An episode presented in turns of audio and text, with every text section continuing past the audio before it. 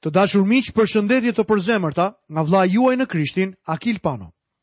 Ju uroj mirëseardhje në emisionin e sotëm, emision në të cilin vazhdojmë studimet tona në Fjalën e Perëndisë, Biblën. Në këtë emision do të vazhdojmë studimin tonë mbi çështjen e gjymtyrëve të trupit njerëzor të krahasuara me dhuntitë e frymës së shenjtë. Pra jemi duke studiuar në kapitullin e 12 të letrës së parë të Korintasve. Lexojmë në vargun e 12 të këtij kapitulli. Sepse ashtu siç trupi është një, por ka shumë gjymtyrë dhe të gjitha gjymtyrët e të njëjtit trup, megjithëse janë shumë, formojnë një trup të vetëm, kështu është edhe Krishti. Duke patur parasysh këtë pasazh, le të lexojmë edhe dy vargje të tjerë. Kështu pra janë shumë gjymtyrë, por një trup i vetëm. Dhe ju jeni trupi i Krishtit dhe gjymtyrët e tij veç e veç. Pali po përdor një krahasim me trupin njerëzor. Ashtu siç një trup ka shumë gjymtyrë që kryejnë funksione të ndryshme, po kështu anëtarët e kishës duhet të kryejnë funksione të ndryshme. Trupi njerëzor ka shumë gjymtyrë, madje edhe mijëra gjymtyrë. Në kishë trupin e Krishtit ka shumë dhunti, qindra ndoshta edhe mijëra dhunti. Në një udhëtim gjuetie, u pengova dhe vrava këmbën. Kur shkova tek doktori e pyeta se sa kocka ndodheshin në këmbë. Ai më tha se ndodheshin 27. I thashë mendoj se i kam dëmtuar të 27. Jo më tha ai, ti ke dëmtuar vetëm njërën. Unë kisha vrarë vetëm një kockë, por më dhimte e gjithë këmba. Kur dëmtohet një gjymtyrë, i gjithë trupi vuan. Trupi është i përbërë nga shumë gjymtyrë, kockat, muskujt, gjëndrat, organet e ndryshme, nervat dhe enët e gjakut. Një herë pasi kisha folur në një shërbesë diplomimi në një shkollë, shkova për drekë në shtëpinë e një doktori. Ai më pyeti nëse e dija se cila ishte pjesa më e rëndësishme e trupit, ndërkohë që unë flisja. Unë mendoja se ishte gjuha ime. Jo më tha ai. Pjesa më e rëndësishme e trupit tënd sot ishte një gjymtyrë që nuk të vete në mendje. Ishte gishti yt i madh i këmbës. Nëse nuk do të kishe gishtat e mëdhenj të këmbës, nuk do të ishe në gjendje të qëndroje atje. U mendova shumë për këtë. Imagjinoni sikur të doja të shkoja në një vend për të predikuar dhe gishti im i madh i këmbës të ngrinte krye dhe të thoshte: "E di si është puna? Refuzoj të vij me ty." Për vite të tëra kam ardhur nga pas dhe ti nuk më ke kushtuar aspak vëmendje. Njerëzit shohin vetëm buzët, gjuhën dhe fytyrën tënde, por ata nuk më shohin mua asnjëherë. Përse vallë nuk i heq njëherë këpucët dhe çorapet, në mënyrë që njerëzit të të shohin edhe ty njëherë? Nuk mendoj se njerëzit do të ishin të interesuar të shihnin gishtin tim të madh të këmbës, meqë ra fjala, ai nuk është shumë i bukur. Në fakt, ai është i shëmtuar, por megjithatë, është një pjesë e rëndësishme e trupit tim. Në trupin e Krishtit ka shumë gjymtyrë. Disa prej tyre nuk i shohim asnjëherë. Disa nga anëtarët më të rëndësishëm në kishat ku kam shërbyer kanë qenë burra dhe gra për të cilët kisha nuk dinte asgjë. Ata nuk ishin drejtuesit e shkollës së shërbesës, këngëtarët apo predikuesit. Ata ishin të qetë, njerëz modestë që luteshin dhe ushtronin dhuntitë e tyre të besimit. Po si mund të hyjë një person në trupin e besimtarëve? Lexojmë vargun e 13. Sepse të gjithë ne jemi pakëzuar në një frymë të vetëm në të njëjtin trup, qofshin hebrenjtë apo grekët, qofshin skllevërit a të liruarit dhe të gjithë e kemi ujitur dhe jemi ujitur në të njëjtin frymë. Ky është pagëzimi në frymën e shenjtë.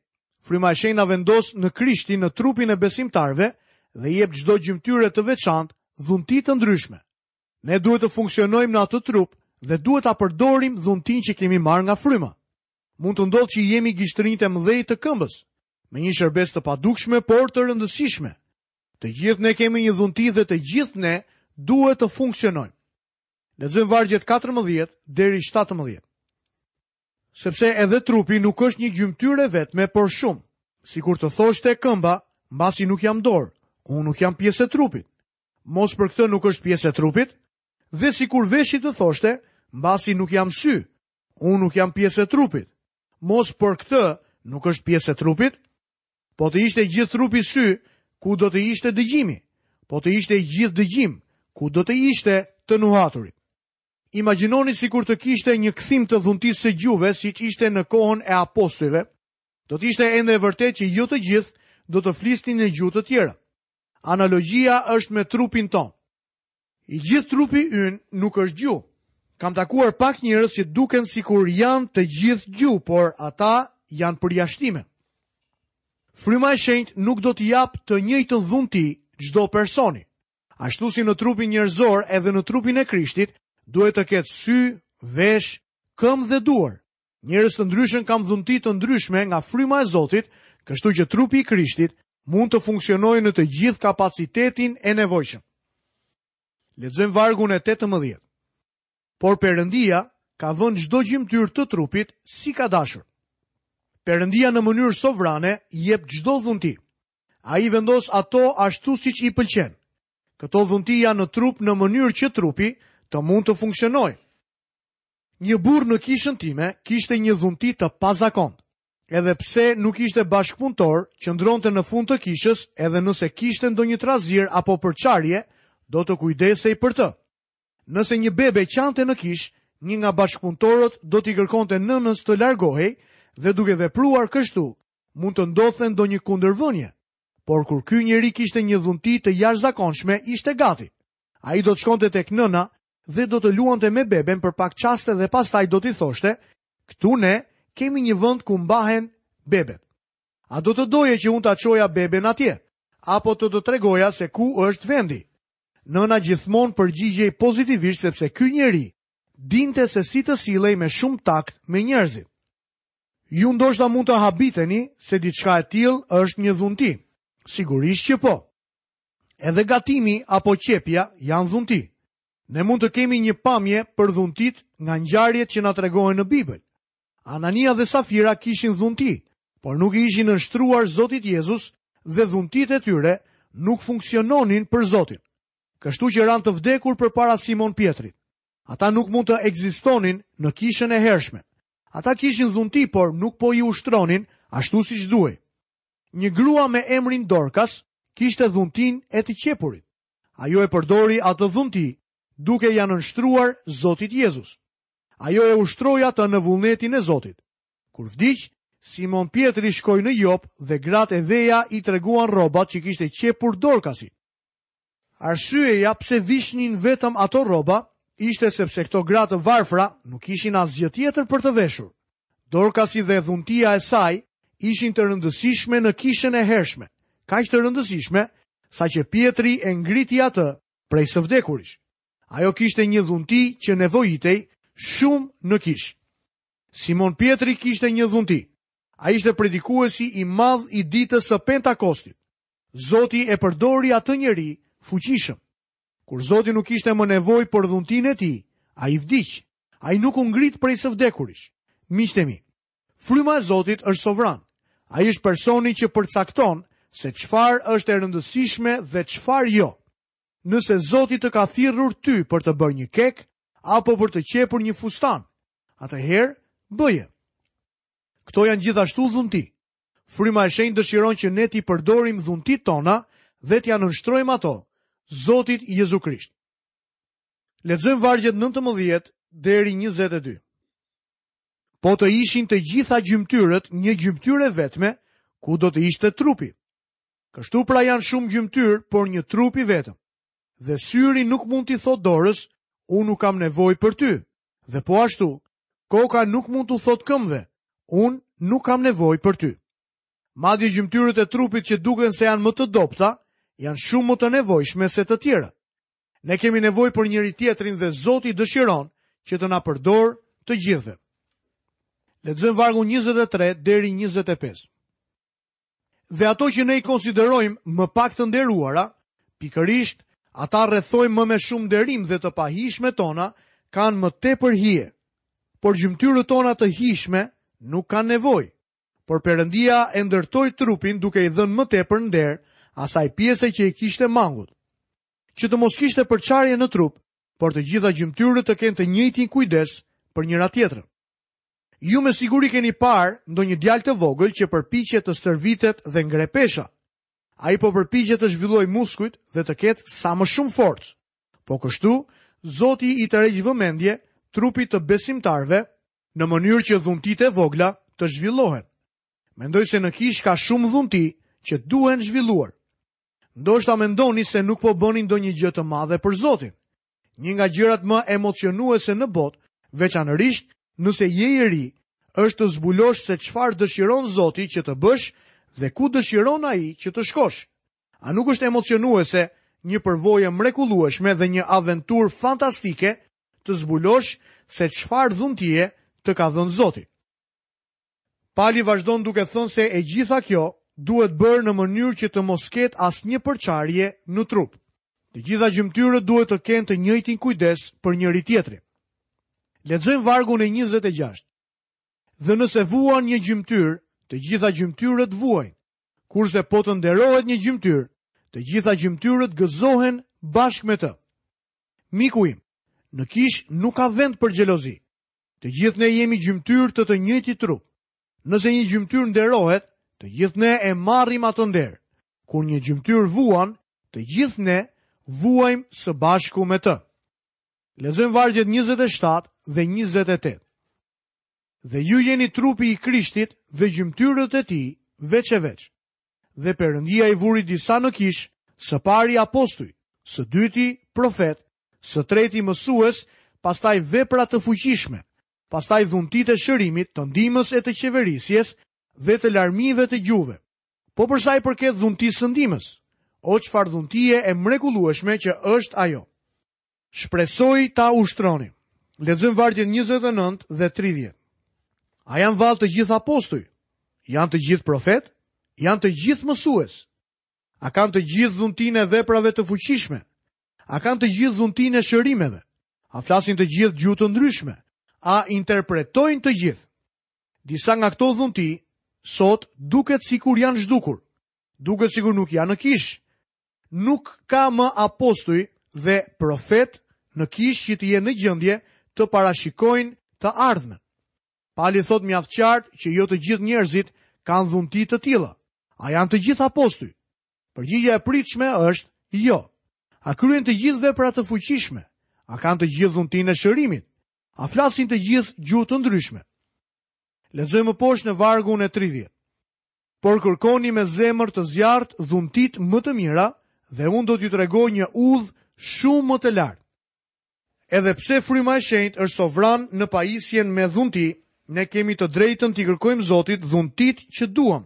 Ai thotë se ne duhet të kërkojmë me zemër të zjarrtë dhuntitë më të mira. Duke qenë se nuk jam rritur në një shtëpi të krishterë, nuk kisha fare trajnim të krishterë.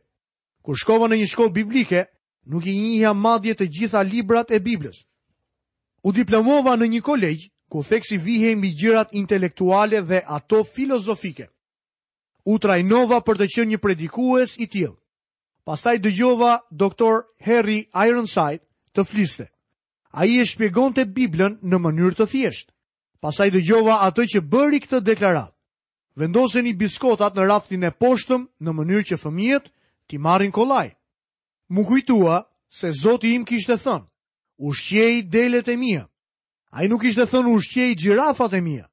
Kështu që shkova tek Zoti dhe u luta, Zot, unë dua të jem një predikues i tillë.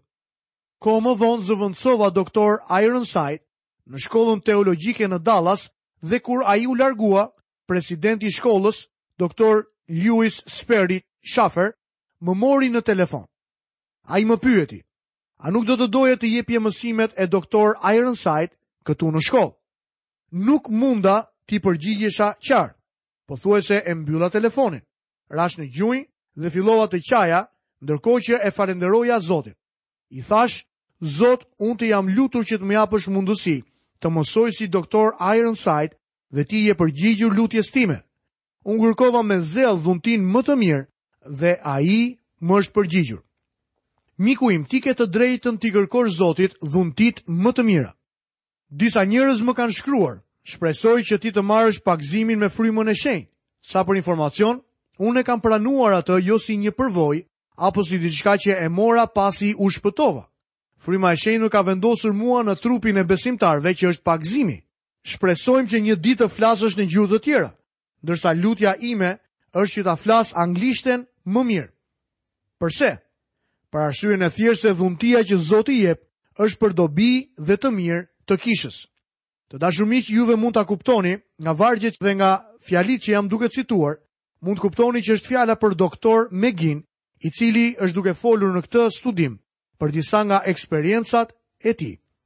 Këtu kemi përfunduar studimin e kapitullit të dymbëdhjetë në letrën e parë të Palit drejtuar Korintasve dhe do të fillojmë studimin tonë në kapitullin e trembëdhjetë.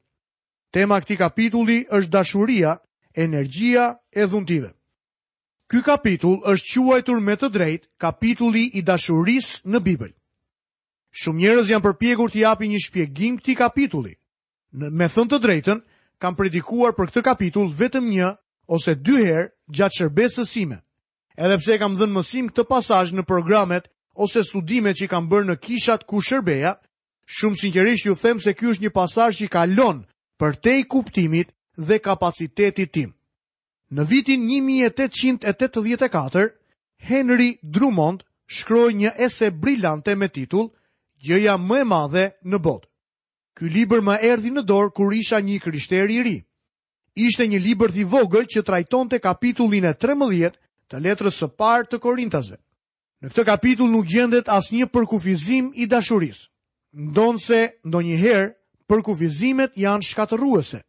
Përpjekja për të përkufizuar dashurinë do të ishte një dhunim serioz i këtij kapitulli.